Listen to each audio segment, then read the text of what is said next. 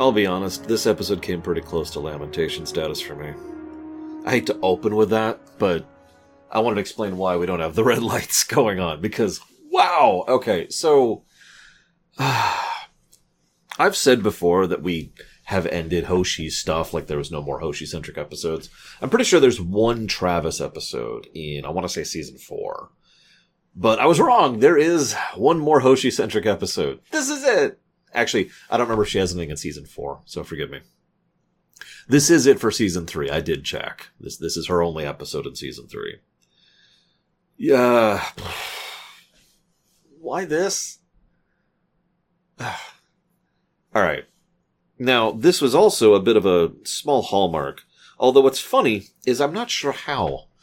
Several sources I saw, including the actual Blu-ray I was watching, said this was the first episode that was actually put out to uh, uh, to broadcasters in high definition. I'm like, cool. What's that mean? See, the problem is high definition is one of those phrases that's changed meanings over the years. And even if you ignore the changing in meanings, it also refers to a range, not a specific resolution. Was this 720p? 1080? Were they putting out at 2136 or whatever it is? I mean, I don't know. Just food for thought. I was just curious. But it does show how they're trying to push forward with this. It's one of the reasons why Enterprise was something that was put on Blu-ray you know, so easily and effortlessly, whereas we still have not gotten DS9 or Voyager on Blu-ray, and there's a decent chance we never will. Because Enterprise was made in an era where that was kind of a thing, and so it takes substantially less effort to do so, and less cost and less time, so here we are. Anyway, stuff stuff like this is why though. That's kind of my point. They were already pushing out into HD, you know, 720 or 1080, whatever it is, at the time, so it's not that hard to, you know, upscale it or update it for the actual release. Cool. This, uh, this leads to the episode. Phyllis Strong wrote this. Now, no offense to her, she does some good stuff, has done some good stuff. She usually works with Mike Sussman. I've talked about that before. She will also write one of my favorite episodes of All of Enterprise later on. Um, and this was also directed by Roxann Dawson. And you can tell because there's some cool stuff with the camera because she's a pretty decent director and she does some good stuff with it. Um, but God, what, what is this episode? All right, all right, all right. So they're mapping the distortions. This, if you're paying attention, is the first time the Enterprise crew has actually managed progress that isn't luck based. They didn't just stumble into something. They have the information and they're like, let's, let's work with that. Let's think about that. And so they, so she maps it out and she maps out the idea of there being another sphere. And now they have devised a lead. They have in, intuited a lead. So now they're like, aha, now we can go ahead and try to do that. Cool. This then leads to, uh, Hoshi seeing stuff.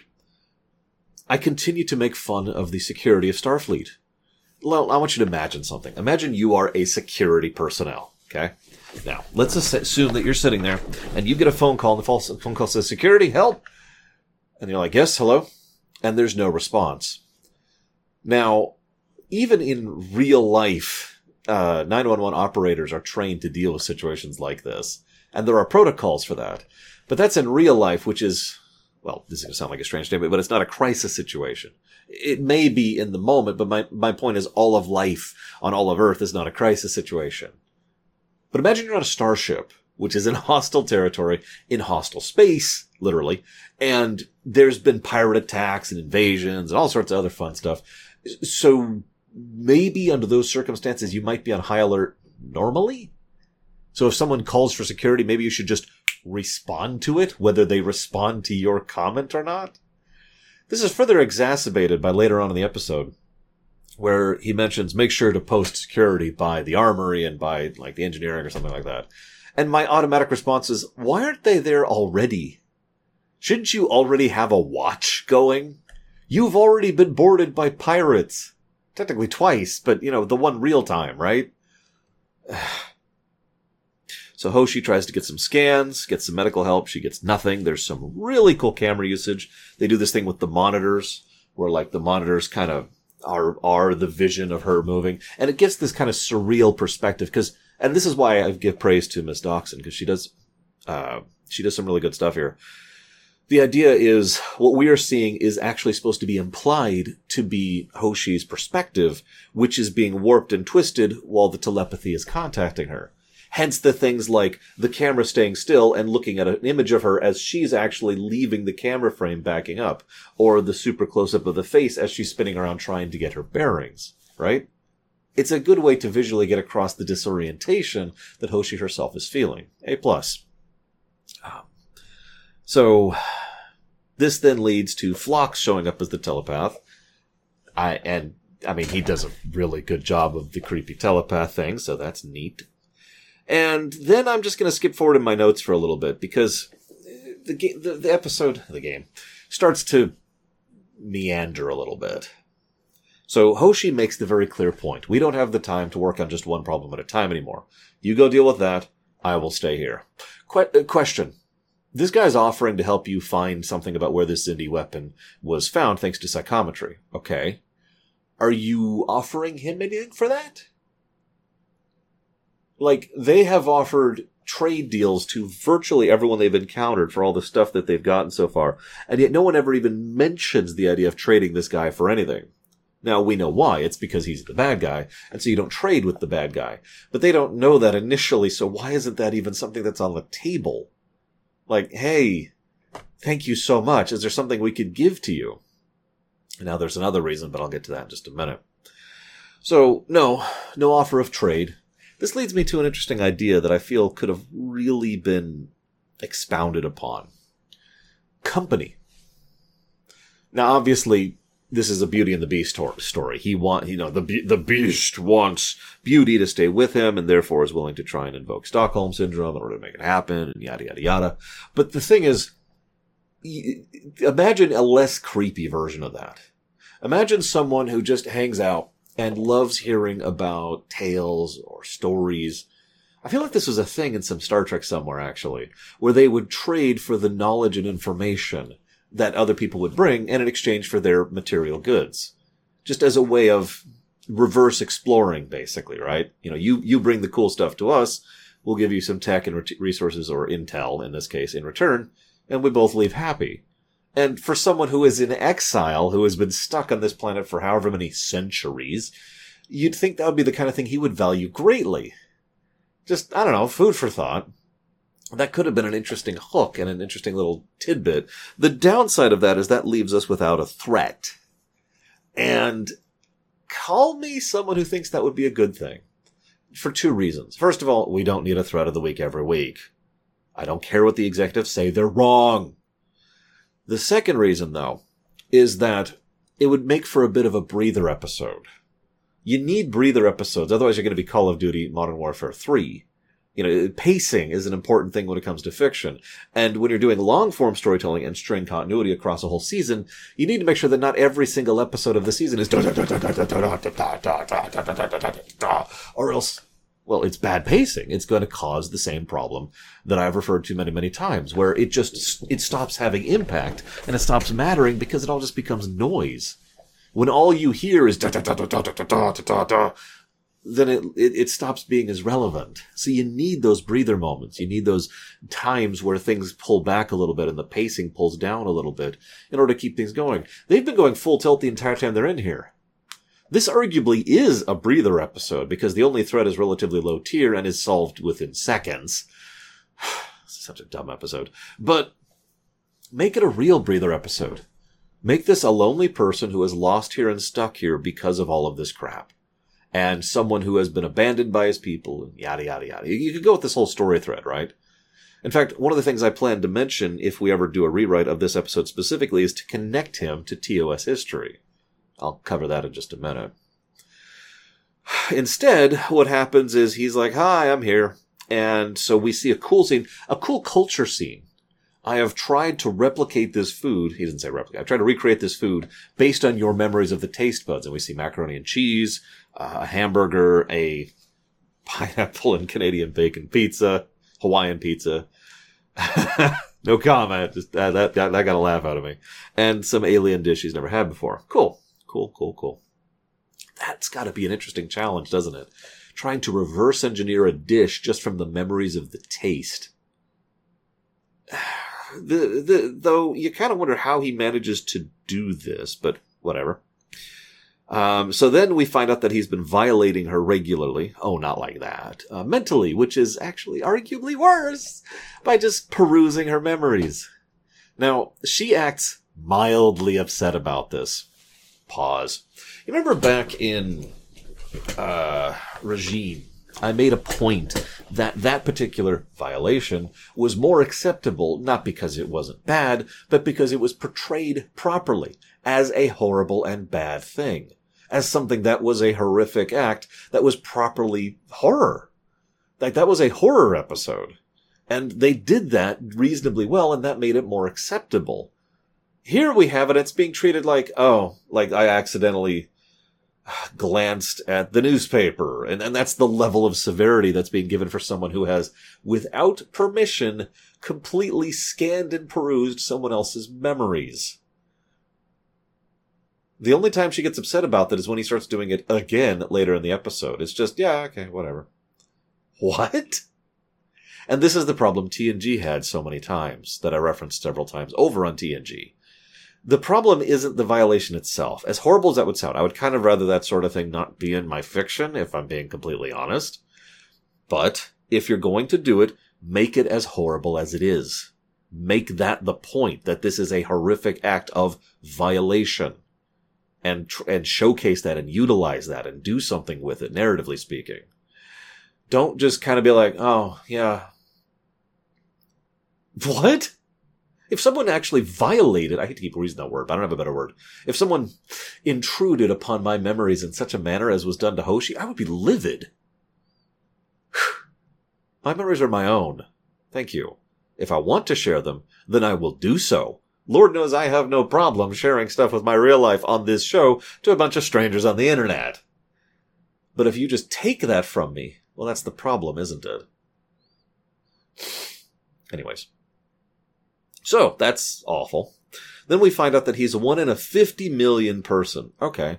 So I did the math. That would mean, on average, there would probably be about 152 telepaths on Earth at any given point in time, assuming current figures, so okay, that's that's a pretty small number.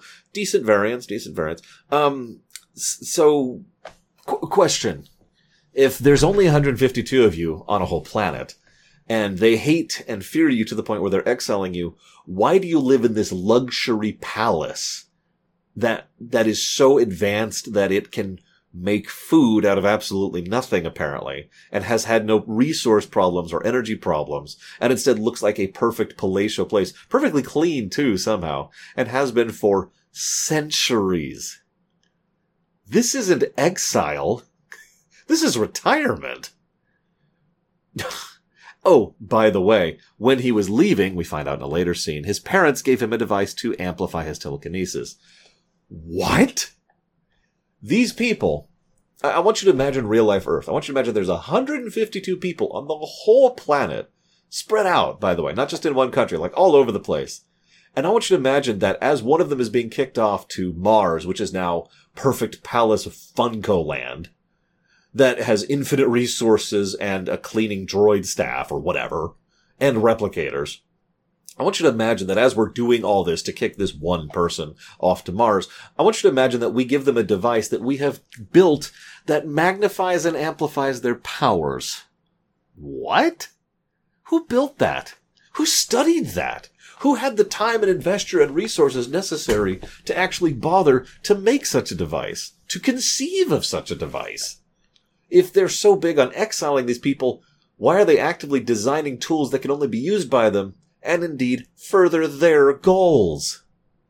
I'm not even going to get into the point of how do you find however many planets in order to exile all these people onto. I mean, I know there's a lot of planets in space, but come on, that's 152 planets. Just, we're just wiping those out. Those are no longer part of the maps because they're exiles. Huh? Now, all of this makes sense if you do one relatively small change. This is Trelane's people. Think about it. Advanced mental powers, the ability to make things, to rearrange molecules in order to craft things out of other things, right? Right? to generate, not fully Q-like, not to the full extent of Q powers, but certainly leaning in that direction. You'll notice towards the end of the episode, he actually just turns off all the power on the Enterprise. Uh, somehow. It's never explained how. He doesn't even have his device when he does it. Or rather, to be more accurate, he doesn't even have his amplifier when he undoes it. So he just has the ability to do that.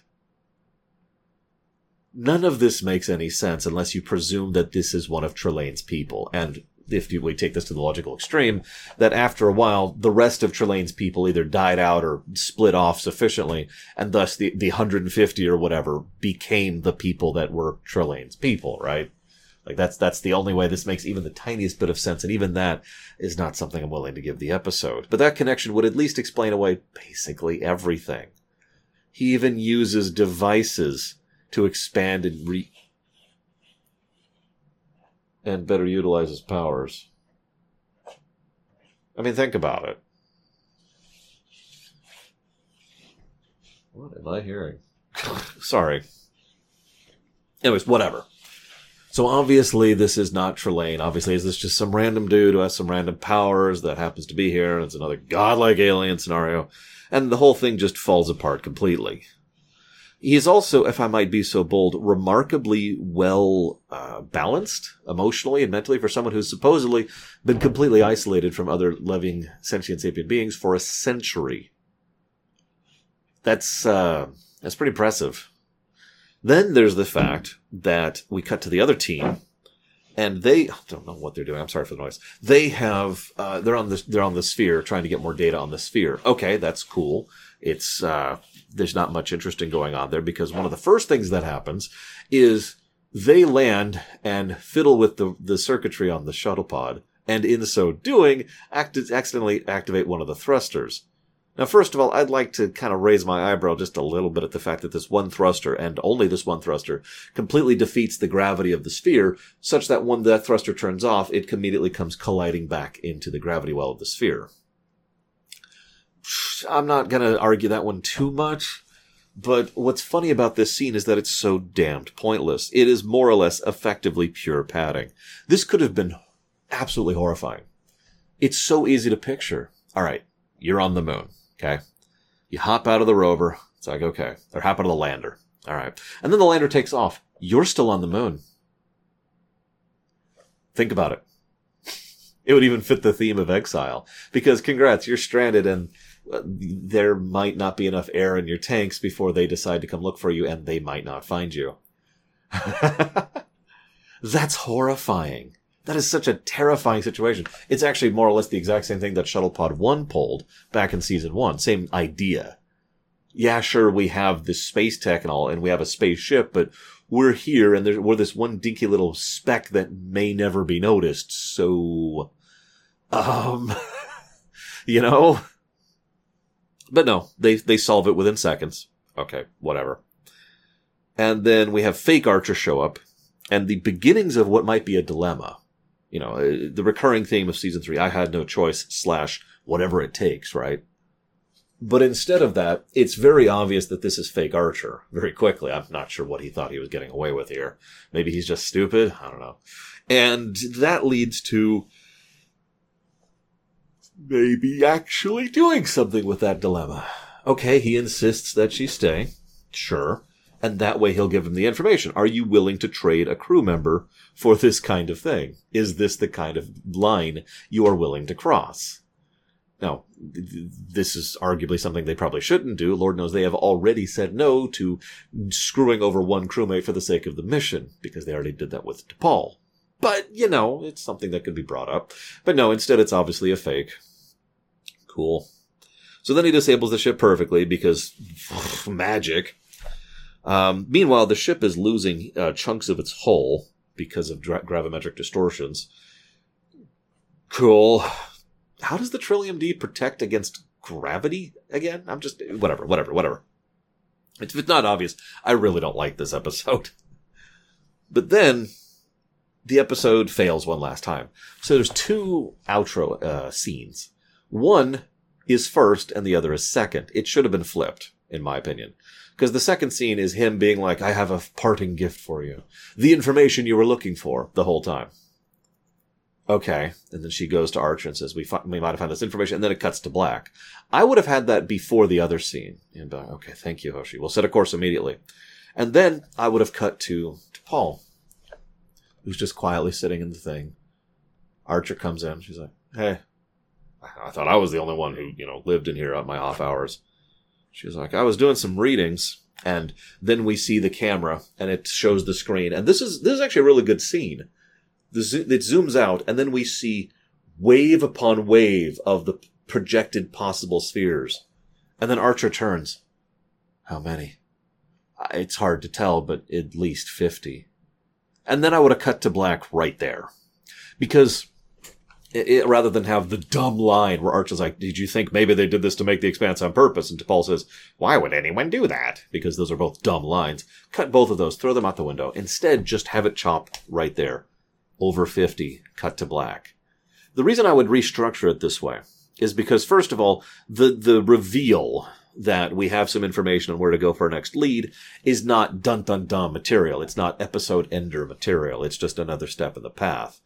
However, the revelation that there are over or roughly 50 of these spheres out there, that's dun dun dun material. That's a revelation. That's a new layer of the situation that is being unveiled to the audience. And that's kind of a good thing to end the episode on. Remember, one of the many hooks and many plot threads we have going through season three is the environment, the expanse itself. And the spheres are intimately tied into that. And now we have just discovered that the situation is even worse than we thought it was. And a question mark is being prompted. Who would build one of these? Never mind who would build 50 of them and why?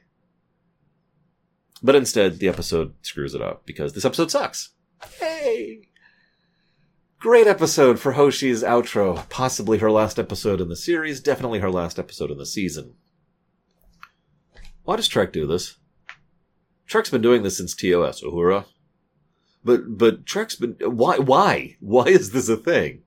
I know you always got to have your big three, but actually I don't know why you've got to do that. Having at least a big one makes sense to me. It does. It's not something I approve of, but there is a logic there because you need a face for your show. You need someone you could put on the cereal boxes. You need someone you could put on the posters. You need someone you can go to the conventions. You need a face that normal people, no nice way to say that, can uh, identify immediately and say, that's Trek right there, right? There's a reason why it's usually associated with Kirk, Picard, and Sisko and Janeway and Archer. Because usually it's centered around the captain. So having the big one, okay, that makes sense. But they've been doing the big three since TOS, and I've always hated that. Even DS9 had this problem a little bit. Not, not, not nearly as bad as the other shows, to be clear. Spread the time around. Give the different actors room to breathe and do things, for God's sakes. It can't be that hard. You already hired these people. They're already here showing up for the episodes. Do something with them. Anyways, rant off. Let's move on and get even further into The Expanse. No relation to The Expanse, the books, or the show, or look, whatever.